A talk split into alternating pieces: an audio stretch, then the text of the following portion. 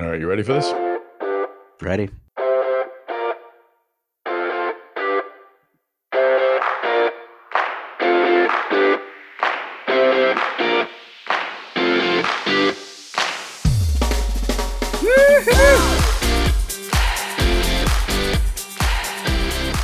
Hey, everybody, this is Tom Salemi. Welcome back to the Device Talks weekly podcast. Hope you're doing well. We're going to have somewhat of a different format this week. We, uh, first of all, we're revisiting the TAVR issue again. Last time, our TAVR episode focused on Edwards, which leads the market with Medtronic. This time, we'll talk with Medtronic. I spoke with Nina Goodheart. Nina is president of the Structural Heart and Aortic Operating Unit at Medtronic.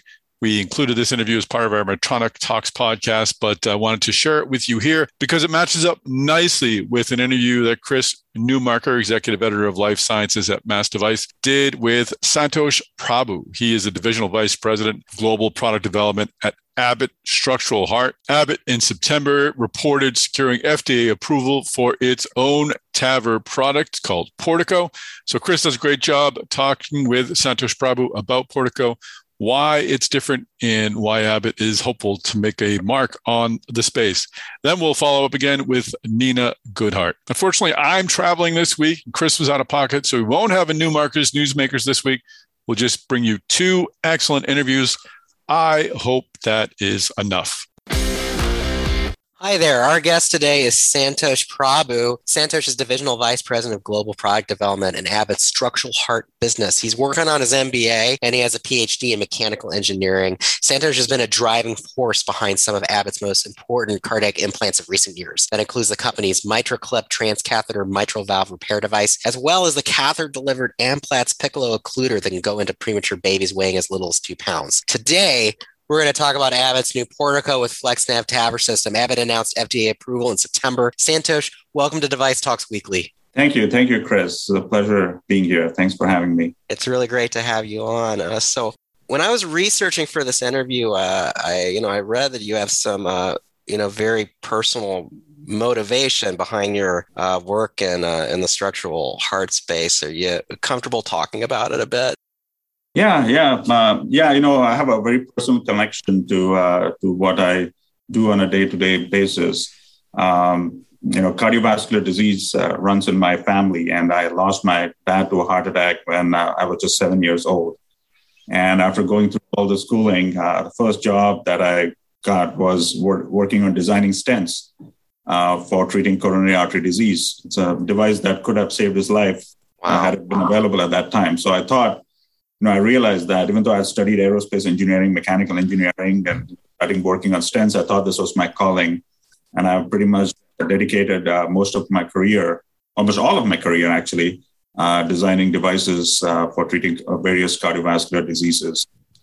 Yeah, wow. Um, you know, it's a. Uh, it, I I'd have to say, I mean, I've I, I feel fortunate myself because I mean it, it runs in my family too. But at least uh, you know at least at least I got to know my dad for the first forty years of my life because he he passed away when I was forty. But um, sorry, yeah. but it's uh, you know it's I, I I, I kind of I, I know I myself it feels like you know writing about medtech innovation. You know I, I I think you know maybe at least I can you know hopefully you know help help you know boost some innovation and you know hopefully uh, you know you know less people uh, you know we have less relatives lose less people you know along yeah. the way um, but um, but uh, you know I I you know when I when I was reading about your background too you know you started out you know with an aer- interest in aerospace because well I mean I mean space especially when you're young. I mean, it's, it's cool. Outer space is cool. Yeah. Um, but um, I mean, it kind of seems like you know, doing work and uh, you know, doing you know, engineering inside the human body can be uh, cool too. I mean, tell me,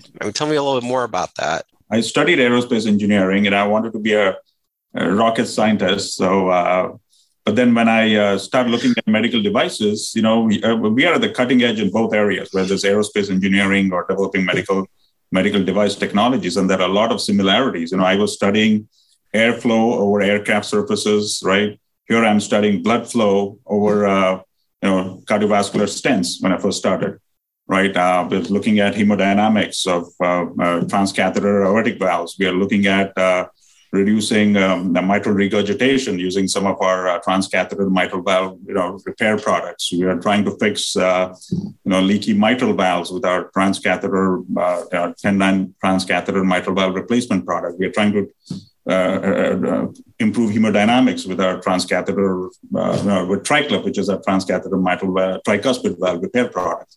So, you know, there are a lot of parallels between both those both those areas.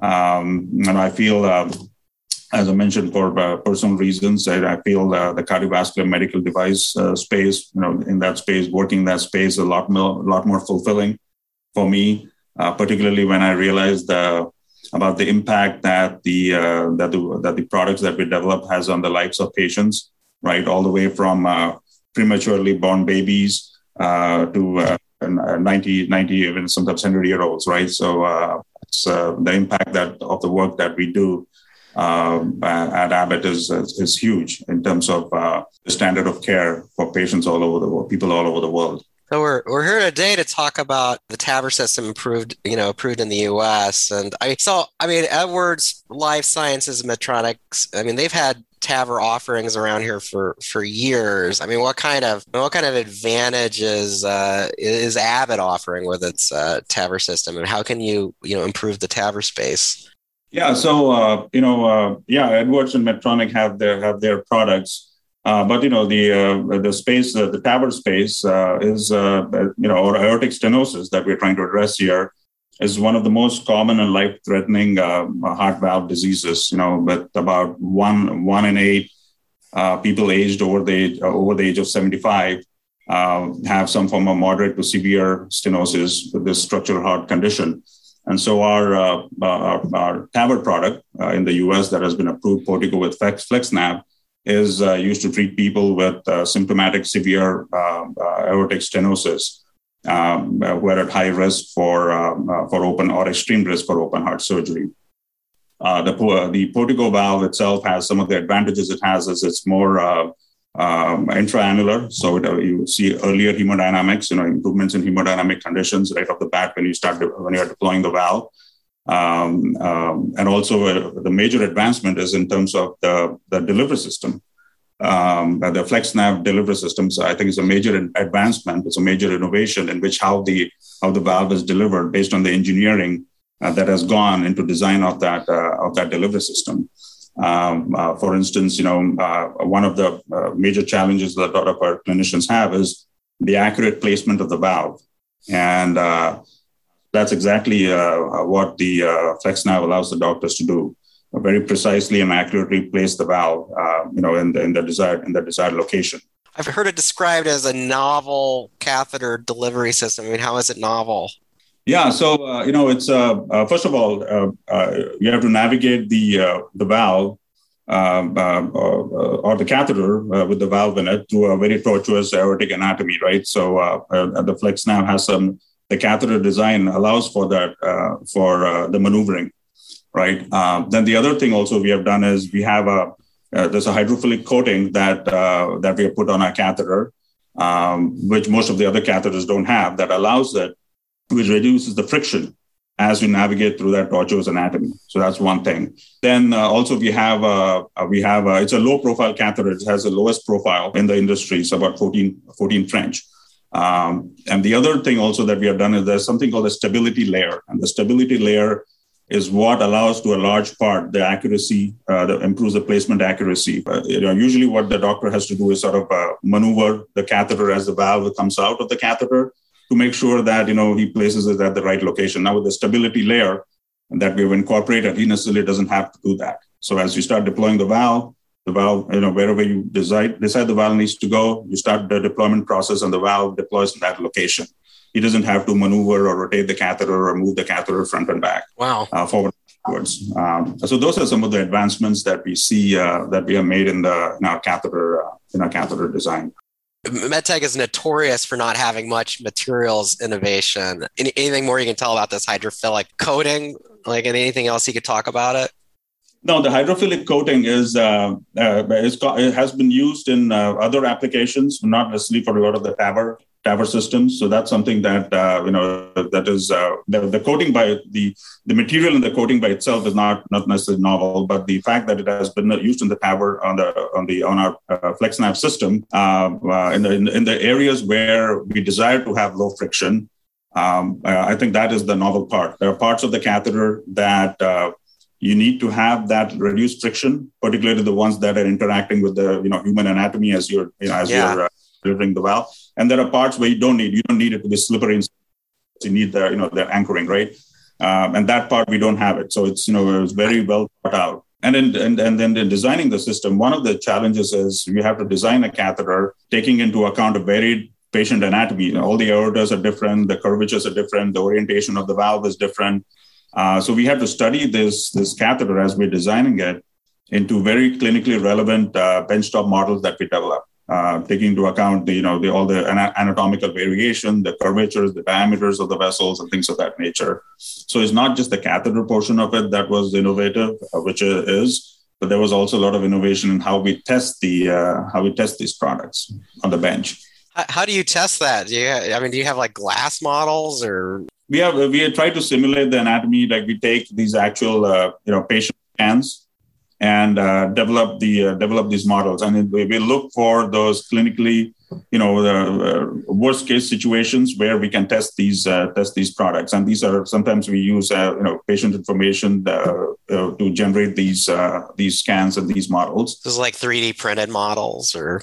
These are 3d printed. These are well some of them are 3d printed. They're silicone models also uh, that we create, which has the similar kind of flexibility and the the uh, and the and texture to a certain extent of those uh, of, uh, of the human anatomy. Uh, it allows us for direct visualization, and then we also try to simulate it under fluoro and trying to simulate the actual clinical situation on the bench.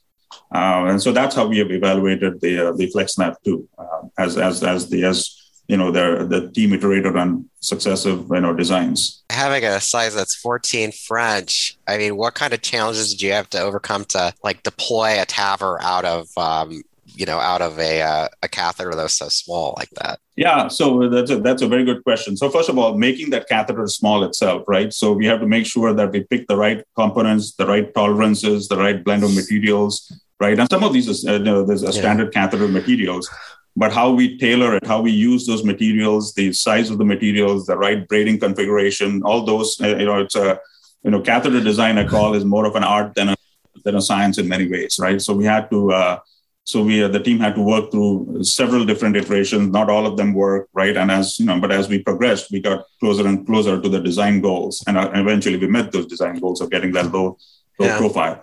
And that low is what improves the uh, the uh, the deliverability of the catheter also. But to get to the low profile, there's a lot of engineering. It was really sounds like the challenge was getting it that small. I mean, that was like just right. Just...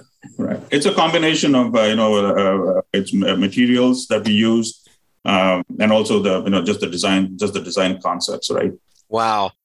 And the other thing that it has is also an integrated sheet. So sometimes you know, uh, uh, most of the uh, some of the other products in the market, the, the, the clinician has to use a secondary sheet, you know, through which they put the delivery system. So, and sometimes they want to do sheetless without a sheet. So, in our case, we have an integrated sheet. So the doctor has that option of either going sheetless or using our integrated sheet, you know, uh, which is which is uh, which is built into the into the FlexNav system. Tell me a little more. what what is the sheath? What what what is that exactly? So the sheath is, you know, when you have access to the uh, to the, so say you want to have access to the femoral axis. So there is instead of using first you get that access and you put a sheet through it, and then you advance a guide wire through which you advance. After that, you insert the TAVR system. Does that make sense? Yeah. So the, the sheath is a conduit that provides access to the vasculature, right? And then through that, you put you put the uh, uh, put the TAVR system or any you know delivery system, right? Uh, uh, uh so uh, in, in our case, instead of using a secondary sheet, a different sheet that is actually inbuilt into our into wow. our product,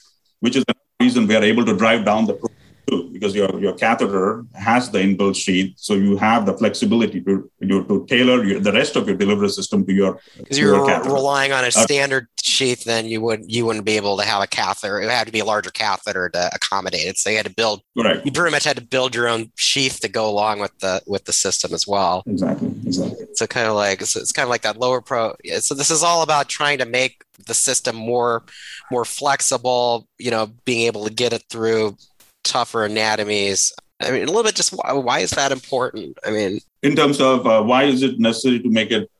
I, at least in my head, I'm thinking like, is this is this because you know the idea that this this could be a TAVR that could, that could go on in anyone from a child to a to a very uh, you know senior person. Yeah, well, you know, but, most of the times, you know, when you are using the TAVR product, right, it is in relative people who are relatively uh, relatively aged, right? And as I Right. Uh, it's uh, you know uh, one in eight uh, uh, aged over seven, people over the age of seventy five. Most of our patients are so it's not designed for the you know not uh, well some elements of the catheter you know we can always leverage for other applications but for the TAVR purpose you know it's always about a lot of it is about the ease of use right you want to get, have the user the doctor to have a good experience in terms of delivering the product right without having to you know um, uh, brush against the anatomy or dislodge any uh, calcium or any of that, right? So the, the smoother the delivery is, the better it is. And then the more accurately the doctor is able to place the valve, the better outcomes he gets, the better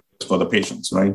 Uh, so those are some of the factors that we have to consider, not just for the TAVR, any catheter, any product that we design, right? Improving the uh, uh, effectiveness of the product, keeping it as, as safe as possible, making it as easy as it as it can be for uh, for our clinicians. It, it really sounds like the advantage then here is is the idea that for you know physicians they can know that they have a TAVR system that's very flexible, very ease of use. You know, you're just you're you're you're just kind of sounds like you're really trying to up the game here on, on what can be done with the technology. Correct. And it has so many advantages because when you know when you're an older person, I mean, getting your chest cracked yeah. open doesn't it's not not something you want to go through. And you know, as I said, most of the the, the patients that the indications that we have are for high and uh, high and extreme risk. Uh, patients, right? So yeah, these most of these patients can't handle the surgery, and that's why they're coming to uh, uh, coming to the doctor for a TAVR product, anyway. So exactly. But then I, I suspect, like like with other products from other companies as time goes along and you get more data and more proof behind this, this could be expanded then to, to even more and more populations, right? Correct. Yeah. So yeah, we run trials to get the uh, the expanded indication going into the intermediate and low risk patients and so on and so forth. Um, and then also the other thing you mentioned about as you get more data, as the product is used, you learn more about the performance of the product, and then you use that some of that information uh, to see what are the modifications that we can uh, make for the future generation products, right? And that's how you know the the uh, the FlexNav evolved too. We got a lot of data from the original Portico uh, delivery system, uh, and now we've uh, we designed the the FlexNav uh, to uh, you know to meet the needs of the market looking into the future you know looking into the future. So so you had the original you had an original delivery system for portico and then you decide you know what there needs to be innovation with with the delivery system. I mean how did you get to that point? I mean you know like what was some of the thinking behind that? Yeah so and, and at abbott we are always constantly looking to innovate onto our next generation products right? There are multiple multiple one is we as we start studying our products uh, internally, we know what are the enhancements that we can make on the next generation products, right? So we want to get the product out to the market as soon as possible, the most safe and effective product. But then we also want to continue improving on it. Uh, so we have some of our inter- internal uh, uh evaluations that we do. And then also, as the product is either commercialized or is used in clinical trials, you know, they're nonetheless they are safe and effective. But we want to improve the effectiveness further, right? So we already, based on the use of the product, we work with clinicians very closely. They are very valuable partners for us um, and we uh, solicit their feedback, and that also goes as, as input into the design of our next generation product. Wow! So you like you went through all these processes, and it sounds like you just got to the point like, yeah, we need to build a better catheter delivery. That this was an area where you could improve and and you know kind of like I guess up the game on this. Correct. Correct. Yeah and then a lot of you know there are a lot of technology elements also evolve right so things that couldn't be done 10 15 years ago uh, now those uh, that technology has evolved so we can put you know so incorporate some of those uh, technologies in the catheter concept too right making parts smaller tighter tolerances and these are some of the things that um, you know help us as we advance our technologies too. So it's not just the, the catheter technology, also some of the enabling technologies that go with it. Yeah, I mean, what what were some of the enabling technologies? I mean, what's happened? I mean, if you were trying to do this 10 years ago, would you have been able to make a, a delivery system with a 14 French size like that? Yeah, it, it would be a, it would be a challenge, right? Uh, so a few things. One is, you know, as the, the design itself evolves, so you have to pack the design smaller into a smaller catheter, right? So you know, there's the implant design that has to evolve. Then there are catheter components also, right? We use some of the same materials, uh, but there are also things in terms of component that go inside the catheter. So can we have tighter tolerances, make them very precise and specific, minimize the interaction, minimize the friction between the internal components of the catheter. So all those technologies have also evolved in terms of how we manufacture, how we build these catheters. And so all that also helped as we, you know, as we has helped as we design the FlexNav system and will continue to evolve as we go further down into looking at a future valve and and uh, delivery system technologies. Yeah, I mean, now that you have FlexNav, I mean, how? I mean, any anything you can disclose about you know what else could it be used for? I mean, is there is there potential to use this for other type of implants? Yeah, so a lot of these things, right, they are, are platform technologies, uh, you know, so, uh, so, and they potentially could be used and will be used for uh, designing other delivery systems, um, uh, certain components of the technology, right?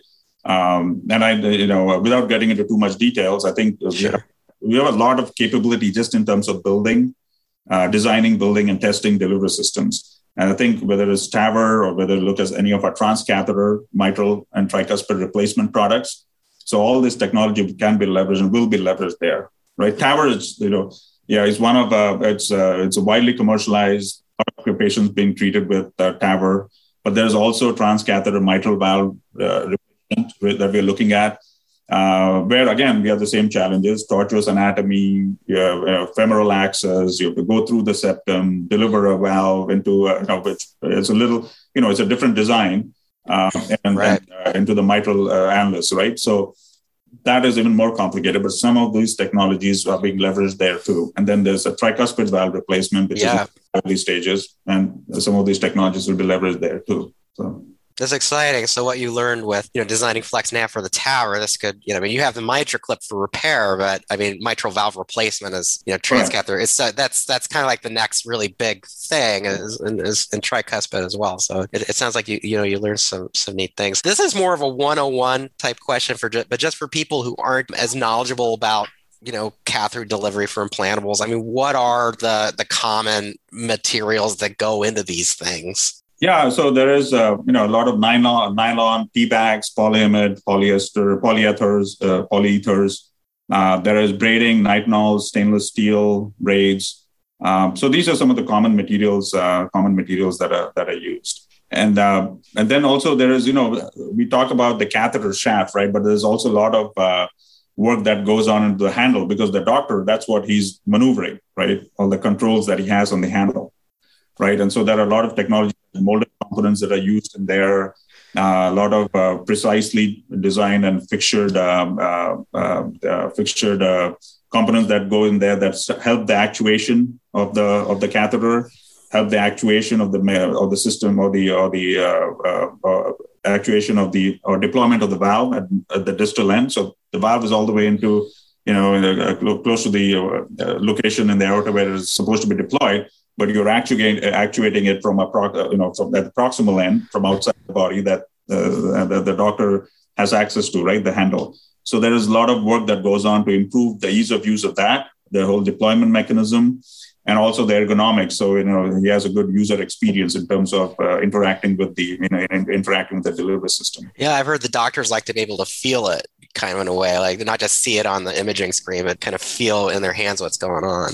Correct. They need they they like the tactile feel. You know, uh, they they feel that they're driving the system. You know, uh, so yeah, and that all that needs to be considered as we design the delivery system. That's interesting. It sounds like there's a lot of so you got your engineering and then you got your human use. You know, at the same time, like trying to figure out the human use factors behind all of those. Yeah, there is that is that that is a lot of there is a lot of effort that goes into the human factors uh, assessments and evaluations too, because that's very that's very critical, right? So as so at all stages of the development, this is what I meant when I said uh, we partner with the clinicians. I think their their feedback that uh, is very important, is very critical. uh, in all stages of the development as the product as the product evolves to figure out how are they interacting with the system you know what are some of the things that they would like to see in terms of improvements as we go from one generation uh, as we go from one generation to another. Now what are the sources of errors that can happen? And we have to eliminate those. So all that you know all that all those are important considerations as we build uh, uh, our delivery systems. You know that whole process with those physicians with you know portico with flexnav was was there anything along the way that was especially like surprising? I mean the moment we really learned something that you're you're like gosh i didn't i didn't know that. I, I you know I, I, learned something new. Yeah in terms of it's a, it's more of a continuous feedback uh, mechanism right? Uh, uh, so they have uh, you know, uh, just have uh, there. Well, it's not just in the design of the delivery system. You also get a lot of the input in the design of the models that are used to evaluate the evaluate the uh, delivery system. I think that's where one of the other areas that they helped us a lot is uh, figuring out. You know, yeah, you're building this delivery system, and you you know you show it and you deploy it on a bench on a on a on a, on a table in in air. It performs very differently than you know if it's a, if it's in a clinically relevant anatomy, right? Uh, so I think uh, having getting their help in designing some of those uh, those models was very helpful. In addition to, of course, the delivery system. Oh, that's that's great. Before, you know, before, I think there's a lot of really good information here. I really appreciate this. Um, I mean, you know, before we go, is there anything we didn't talk about? You know, with Portico with FlexNav that would be really really good to mention. Well, uh, you know, I, I just think uh, uh, the technology that we have developed and and with with FlexNav is is it's a sort of a leapfrogging technology in terms of uh, where how much we have advanced the advanced the uh, advanced the product, advanced the delivery system, and we know we are working on future generation uh, uh valve valve designs too uh, for uh, for for you know that advances the Portico platform, and we are going through the regular process of getting regulatory regulatory approvals for those products, evaluating them in clinical trials, and then get approvals and we are very committed to that, Chris. You know, I just I just want everyone to know, and I, you know, we'll we'll we'll continue to advance the space. We'll continue to uh, build uh, and design and build products that will, you know, uh, improve the uh, quality of lives of uh, of our of our of our patients, um, and we'll invest in product development. We'll invest in uh, invest in generating the clinical evidence for it. Yeah, I mean, it sounds, the big thing I'm really hearing from you is that this isn't just Abbott saying, "Oh, look, we have a TAVR too." You're you're coming on saying, "Look, we think we've advanced this a lot. There's a big advantage, and we're and it sounds like you're going to keep on advancing. This is just the beginning of it." Absolutely, absolutely, and we, we, are, we are very committed to this space. Uh, you know, I can tell you that much. Yeah, there, will be there'll, there'll be more to come. Sounds good. I can't. It'll be uh, it'll be really exciting to report that on on Mass Device. And before we go, I mean, there's anything else you can tell us about? You know, what's? I mean, you're you're telling us we'll see more uh, generations of the Portico in the future, but you know, anything else about what's next in the in the structural heart you know space? I mean, what would you be excited? What would be excited to see happen in the next five or ten years? Yeah. Well, you know, uh, there is a uh, few things, right? I mean, uh, Abbott has uh, again, Abbott has the broadest portfolio in the structural heart space, right? We have TAVR, uh, transcatheter aortic valve replacement, we have transcatheter mitral valve replacement, transcatheter mitral valve repair. We have structural interventions, which has again stroke prevention, all the pediatric and congenital applications that you're aware of. We have all our surg- surgical valve uh, product portfolio. We are, we are actually looking at uh, into, into, the tricuspid space. We have TriClip, which is our uh, transcatheter mitral valve, uh, tricuspid valve repair product. We're looking at transcatheter tricuspid valve repair product. We'll advance the surgical valve platforms. So we have a very very broad product portfolio, uh, which will continue to uh, innovate. but then we all, you know, the other thing also is, you know, there are certain advances that will happen in this space, right? Both in terms of materials, the way the materials are processed. So that'll also help. As I said, I was talking uh, to you earlier about enabling technology. So that'll also advance the space. Um, then there are things like robotic technologies also, right, which uh, which uh, will play a role in how these uh, therapies are administered. And then also in terms of how uh, you know when we look at proctoring and training, some of these remote uh, technologies would also help uh, because that's one of the things uh, the pandemic has taught us is uh, using some of our uh, uh, our virtual, uh, you know, whether it's virtual reality or virtual administration of some of these some of these therapies, right? So that all those technologies will also continue to evolve, and that's where I see this going in the next 10, 15 years.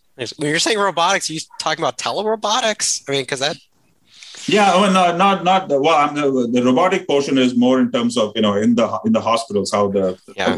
there are already technologies that are uh, robotic technologies that are being used for some of the surgical procedures, right? Yeah. I'm talking about in terms of remote proctoring. So uh, you know, training the physicians or proctoring some of these cases remotely. Uh, yeah.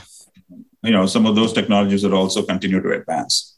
Yeah, I mean, we've you've seen that a lot during the pandemic. That we've got a lot more of like virtual training, and you know, which I which I'm, I'm sure the, the doctors too are happy not to have to go out of the hospital for a for a training meeting as, as much anymore as uh, yeah, yeah. as well. But I I think that's exciting. I mean, we could hopefully. Um, it sounds like that could make make the technology even more accessible, you know, around the world. So you don't have to be you know near near a big metropolitan area in a developed country to you know to yeah, get a lot yeah. of this and it also allows you to use your time very efficiently also right so Exactly. You know that that's really great. Well, Santosh, it's it's been a real pleasure. I, you know, thanks for thanks for coming on Device Talks Weekly.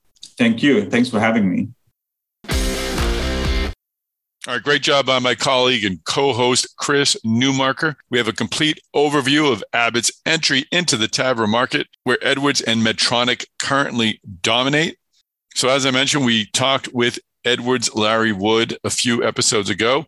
Now we'll bring in a conversation I had with Nina Goodheart. She is the head of the structural heart operating unit at Medtronic. She also has the best name in medtech, the most appropriate name in medtech. We talked about that in the complete interview. You can listen to that on the Medtronic Talks podcast. You can find that on devicetalks.com or on any of the applications uh, that you listen to this podcast on. You can also find it on Medtronic.com. It's everywhere. So look for the conversation I had with Nina Goodheart. But uh, here we'll begin to discuss TAVR. I mentioned, I opened the conversation or this part of the conversation by pointing out to Nina that I know TAVR is a huge and growing industry and one of the fastest growing segments of Medtronic's business. So let's listen to what Nina has to say. Yeah, so you're right. This, uh, TAVR, or, or transcatheter aortic valve disease, the program there is the fastest growing and biggest opportunity, I think, in all of medtech. This is a program that treats uh, severe aortic stenosis. So essentially, if you think about the aortic valve in your heart, if it gets uh, narrow and blood can't flow through, you start to have aortic disease and you may need to have your valve replaced. And so, since 2000, 2007, when the CoreValve was first approved in Europe, and then 2009 when Medtronic acquired CoreValve, we've been iterating on those platforms in order to really provide what we think is the best technology uh, in the TAVR space. Well, let's focus on uh, on the TAVR space. I want to I want to drill down into, into your you have a very broad portfolio in the space you've got several programs uh, can you kind of tick, walk us through bit by bit i know you had recent news on the on the Evolut uh, that we can talk about but uh, what are what are your various uh, products in that space? So, in the aortic space, really, we have been focusing on what we call the Evolut platform. That's the newest platform that we have. The newest product that will be coming out, we're expecting to uh, bring that to market very quickly, um, is the FX valve. And that is, as is a valve that is focused on ease of use, making it easier for physicians to uh, uh, be able to use that valve, deploy that valve, and provide what we call enhanced visualization so that you can really see what you're doing uh, for orientation and depth of the valve. And you've got several clinical trial programs going on in this space, is that correct? We do. We have a number of clinical trials. In the aortic space, we've got uh, the first trial that we're very excited about is a trial called Optimize Pro. And there we're really looking at how we think about pacemaker pathways there are very often a patient with aortic disease who receives a TAVR valve may require a pacemaker. What we're looking at is can we provide a technique that physicians can use that's called cusp overlap? Can we use that technique to bring down the number of pacemakers, to bring down the rate of pacemakers? And so that is a trial that's currently enrolling. We also have, we're very excited about a new trial that we, have just started called the SMART trial. Mm-hmm. And this is really the first head to head trial in the TAVR space. And here we're really looking at the, um, the clinical question of which valve is best for which patient. And when we think about patients, a number of patients have what we call a small annulus. And so we want to make sure that you have the right valve for these patients. And so we've got this head-to-head trial with uh, with Edwards Lifesciences. Their valve is called Sapien, and so we've got a head-to-head trial with the Sapien valve to take a look at whether or not Evolut performs better in these small annulus patients. We believe that it does. We also believe that women primarily have a small annulus. And so we think about 80% of the patients in this trial will be women, which means we'll get really strong data on what's an underrepresented population uh, in clinical trials. What went into the the the decision, or talk a bit about the decision to do the head-to-head trial with Sapien? That's that's not common, not seen often in, in medical devices, um, at least as far as I know. Is why was that necessary, and and what is that? Uh, how do you sort of put a program like that together? No, you're exactly right. It's not very common. Like I said, this is the first head-to-head right. trial in the TAVR space, right? And so, no, you're absolutely right, though. But what we started to see was that there was clinical equipoise around this. Physicians were really starting to think about which valve they should use. And because there's no head to head data, it was really hard for them to make that decision. So we had a number of physicians coming to us asking us whether or not we would think about a head to head trial, especially in this very critical patient population. And so we do as we normally do. We put a group of physicians together. We debated how we should think about this. We thought about the fact that this is not done very, very often, but we thought that the question was so important that it would be a really good idea to do something different in this space and really prove, I believe we will prove beyond a shadow of doubt, that the Evolut platform is really the best technology for these patients with a small annulus, especially for women. Interesting, interesting. So, talk a bit about the the space in general. I mean, we saw Abbott move in. Uh, obviously, a few uh, few companies have moved out, but th- this is an area that's getting more attention, more competition. I'm sure this a study like this uh, may not be the first time we see this, but but how how competitive is this space getting, and and what do the new players uh, mean mean to you, uh, one of the uh, established competitors in this space? Again, you're exactly right. This has essentially been a duopoly. There have been two players in the space, um, Edwards and Medtronic. Um, we are now seeing Abbott come into the space. I think for patients, it's always good to have more technologies that physicians can evaluate, make good decisions about which valve is best for their patients.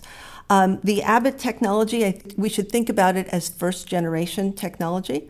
It's, uh, it's designed differently. And um, if you think about the Medtronic valve, it's what we call supraannular, uh, which essentially means it sits a little bit above the annulus. The Abbott valve is what we call intraannular, which means it sits a little bit deeper in the annulus. So if you think about blood flow, Tom, if you put something inside that annulus, it makes it narrower. Uh, the Evolut uh, valve sits a little bit above, so it allows the, the orifice space to be a little bit wider, so it allows for better blood flow. The more blood flow you can get through the valve, the better for patients, the better their, ex- their exercise tolerance, etc. And so we think we've got a, a really good advantage here with that supraannular design. We also have to remember that the new Abbott valve is indicated only for extreme and high risk patients. The Evolut technology is now also indicated for that patient, those patient populations, but also for intermediate and low risk, so a much broader patient population. Uh, and so we think uh, the Evolut valve is still a, a much better choice for physicians to make, but it will be great to see the continued evolution of uh, new devices coming into the space. It's always good for patients always have trouble sort of tracking or keeping track of valve to valve. So we're, we're talking about, we've talked a lot about the aortic valve. What are some of the other opportunities? And I think you've hit upon them already, but in the uh, in the other valves, is, is the is the aortic valve the largest opportunity, or are there are there equally large opportunities in tricuspid, pulmonary, and mitral? So, Tom, in the mitral valve, which is really the next big opportunity in, in medtech, um, our, our focus here is on mitral and tricuspid. We know that over 2 million patients, or 20 million patients, I should say, suffer from mitral and tricuspid valve disease in the US and Europe, which is, you know, an enormous, enormous population. And so we're in the process of developing technologies both for mitral and tricuspid. In the mitral space, We have a product called Intrepid. Um, this is a valve replacement for mitral. Um, we are looking, we are in the process of developing a transcatheter approach for that um, for that valve, uh, and we're in early feasibility trials now to test that. We currently have a trial called Apollo. That's a pivotal trial, that a global trial that's currently running, about 300, 350 patients already treated. That's a transapical approach. Uh, and so that's really looking to test the efficacy and the safety of the valve. But our, our approach for, for bringing this to market will absolutely be uh, through transcatheter. In the tricuspid space, again, we also have an early feasibility trial, also looking at that same Intrepid valve in that tricuspid space. Uh, right now, there are no, there really are no options for patients with tricuspid disease. So it'll be exciting to see whether or not we can bring a, a technology forward that can really help these patients. And how many of these valves could be delivered in a in a transcatheter fashion?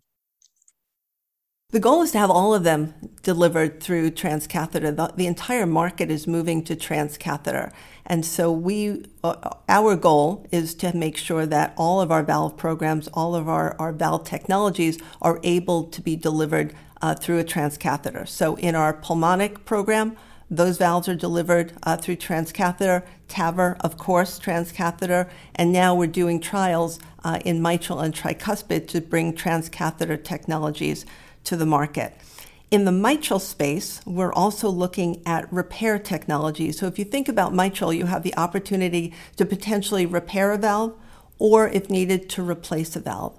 Um, because the space is so complicated, we've really been focused on what we've called this toolbox approach to bring multiple modalities into the market. And so on the repair side, we have a, uh, a research development partnership with a company called the Foundry. They're very well established in mm-hmm. this space, uh, and they are working with us to develop a, um, a new repair technology.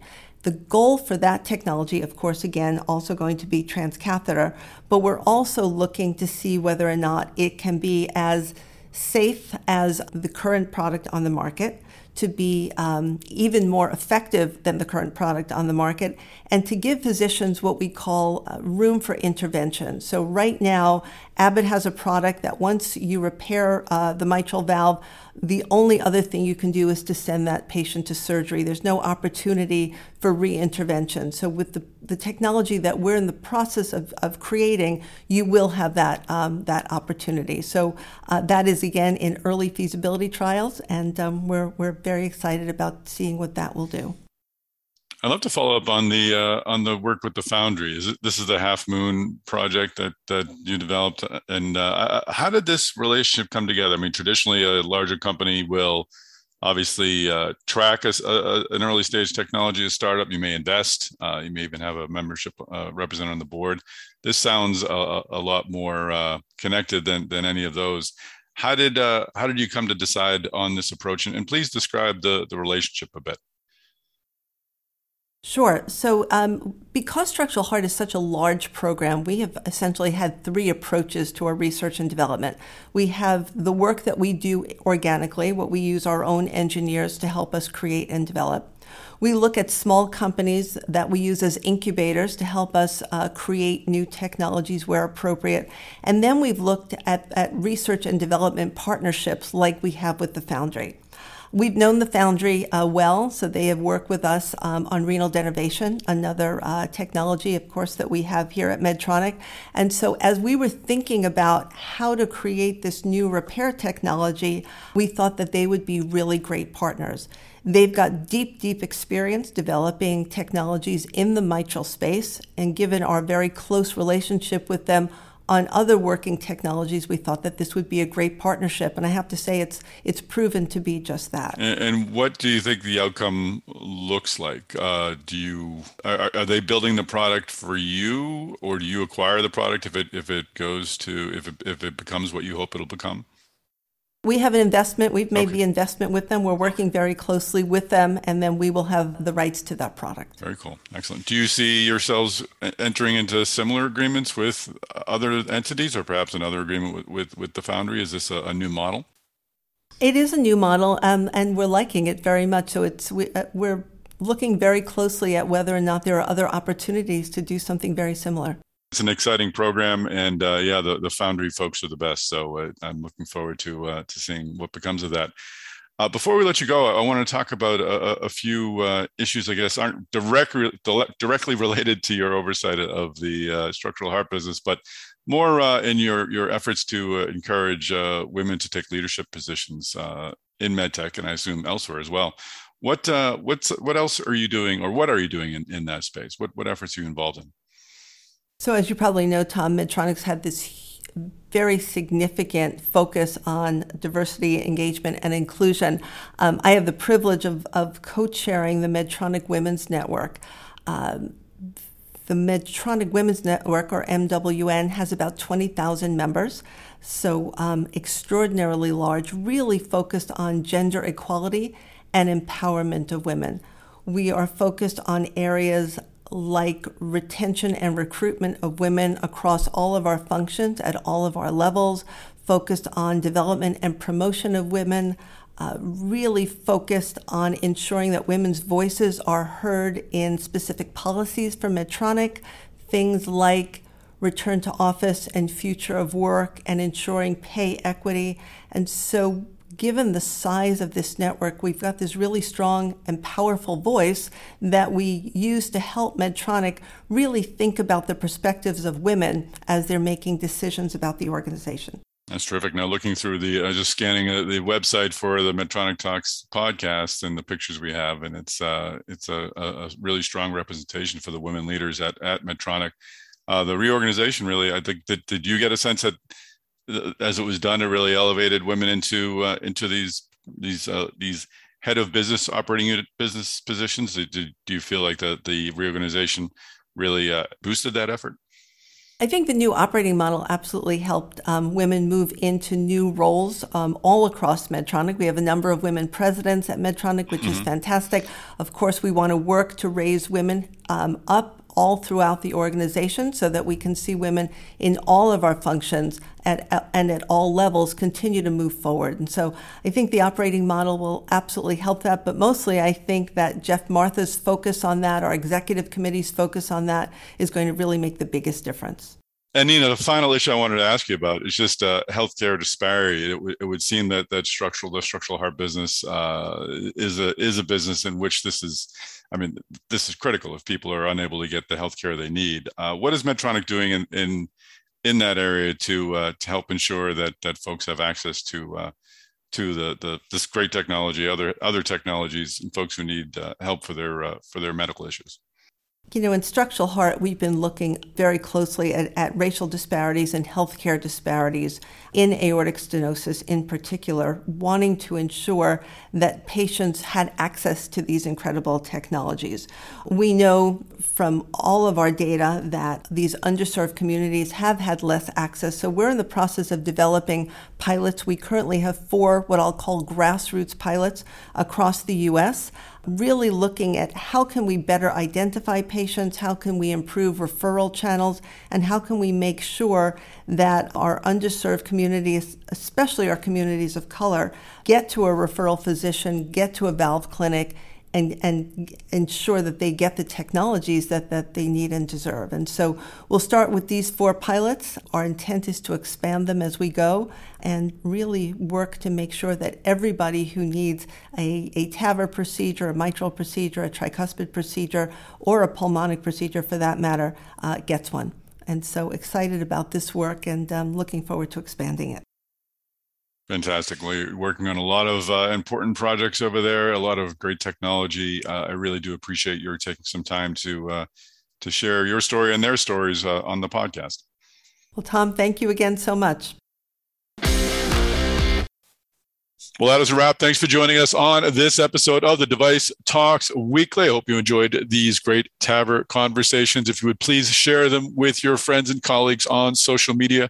You can connect with me there. I am on LinkedIn, Tom Salemi. I'm on Twitter at MedTechTom. You can find Chris Newmarker on LinkedIn and Twitter as well.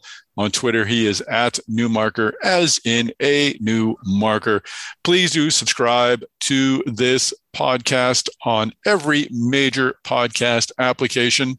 Also, we'd love it if you leave a comment or a rating help other folks find this podcast. That's it. Tune in next week. We'll have another great episode of the Device Talks Weekly podcast waiting for you.